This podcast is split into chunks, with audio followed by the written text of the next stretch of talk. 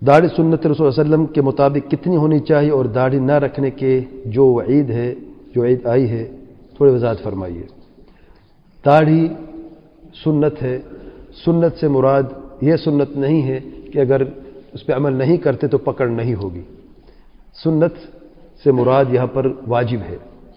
یہ کیا مطلب ہے؟ سنت واجب بھی ہوتی ہے۔ جی ہاں سنت کا ایک سے زیادہ معنی ہے۔ سنت جو علیہ وسلم کا طریقہ ہے۔ فعلیکم بسنتی و سنت الخلفاء راشدین المہدین من بعدی میرے سنت کو لازم پکڑو. کون سی سنت ہے؟ جو فرض کے ضد میں ہے کہ اگر آپ پڑھتے تو ثواب نہیں، پڑھتے تو گناہ نہیں ہے؟ یا وہ سنت ہے جو واجب ہے؟ میرے سنت کو لازم پکڑو. من رغب عن سنتی فلح سے منی جو میرے سنت سے منہ موڑ تو مجھ میں سے نہیں۔ اس سنت سے کیا مراد ہے؟ آپ وسلم کا طریقہ مراد ہے۔ اور آپ وسلم کے طریقے کی اتباع واجب ہے کہ نہیں؟ تو سنت طریقے کو بھی کہ جو آپ وسلم کا طریقہ ہے۔ اور داڑھی جو ہے، یہ آپ وسلم کا طریقہ ہے۔ سنت جو لوگ کہتے، اس اعتبار سے کہتے کہ آپ وسلم کا طریقہ ہے۔ اور داڑھی رکھنے کے تعلق جو احادیث آئی ہیں، ان سب میں حکم دیا گیا۔ افعال امر ہے۔ عف الحا وفر الحا داڑھی کو چھوڑ دو، داڑھی کو وافر کرو، داڑھی کو بڑھاؤ۔ یہ سارے افعال امر ہے اور فعل امر جو فعل حکم کے فعل ہوتا ہے، وجوب کے لیے ہوتا ہے کہ واجب ہے۔ تو داڑھی رکھنا واجب ہے۔ یعنی اگر آپ داڑھی رکھتے ہو تو آپ کو ثواب ملے گا، نہیں رکھتے ہو تو پھر گناہ ملے گا۔ گناہ کے حقدار ہو۔ یہ سنت سے مراد ہے۔ کتنی ہونی چاہیے؟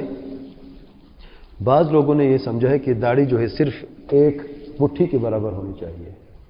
اس سے زیادہ پھر آپ کاٹ دیں۔ اور دلیل پیش کرتے تھے عبداللہ بن عمر بن خطاب عنہ کی، کہ وہ ایسا کیا کرتے تھے۔ جی ہاں سر عبداللہ بن عمر سے ثابت ہے سندن کہ وہ ایسے کیا کرتے تھے۔ لیکن یہ پتہ ہے کب کیا کرتے تھے۔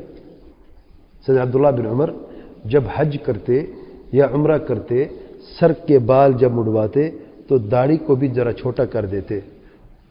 ان کا اجتہاد تھا، عالم تھے، صحابی تھے، لیکن نبی تو نہیں تھے، معصوم تو نہیں تھے۔ وہ یہ سمجھتے تھے کہ جیسے کہ سر کے بال کٹوانا یا منڈوانا، یہ نسخ کا حصہ ہے، واجب ہے حج عمرے کا۔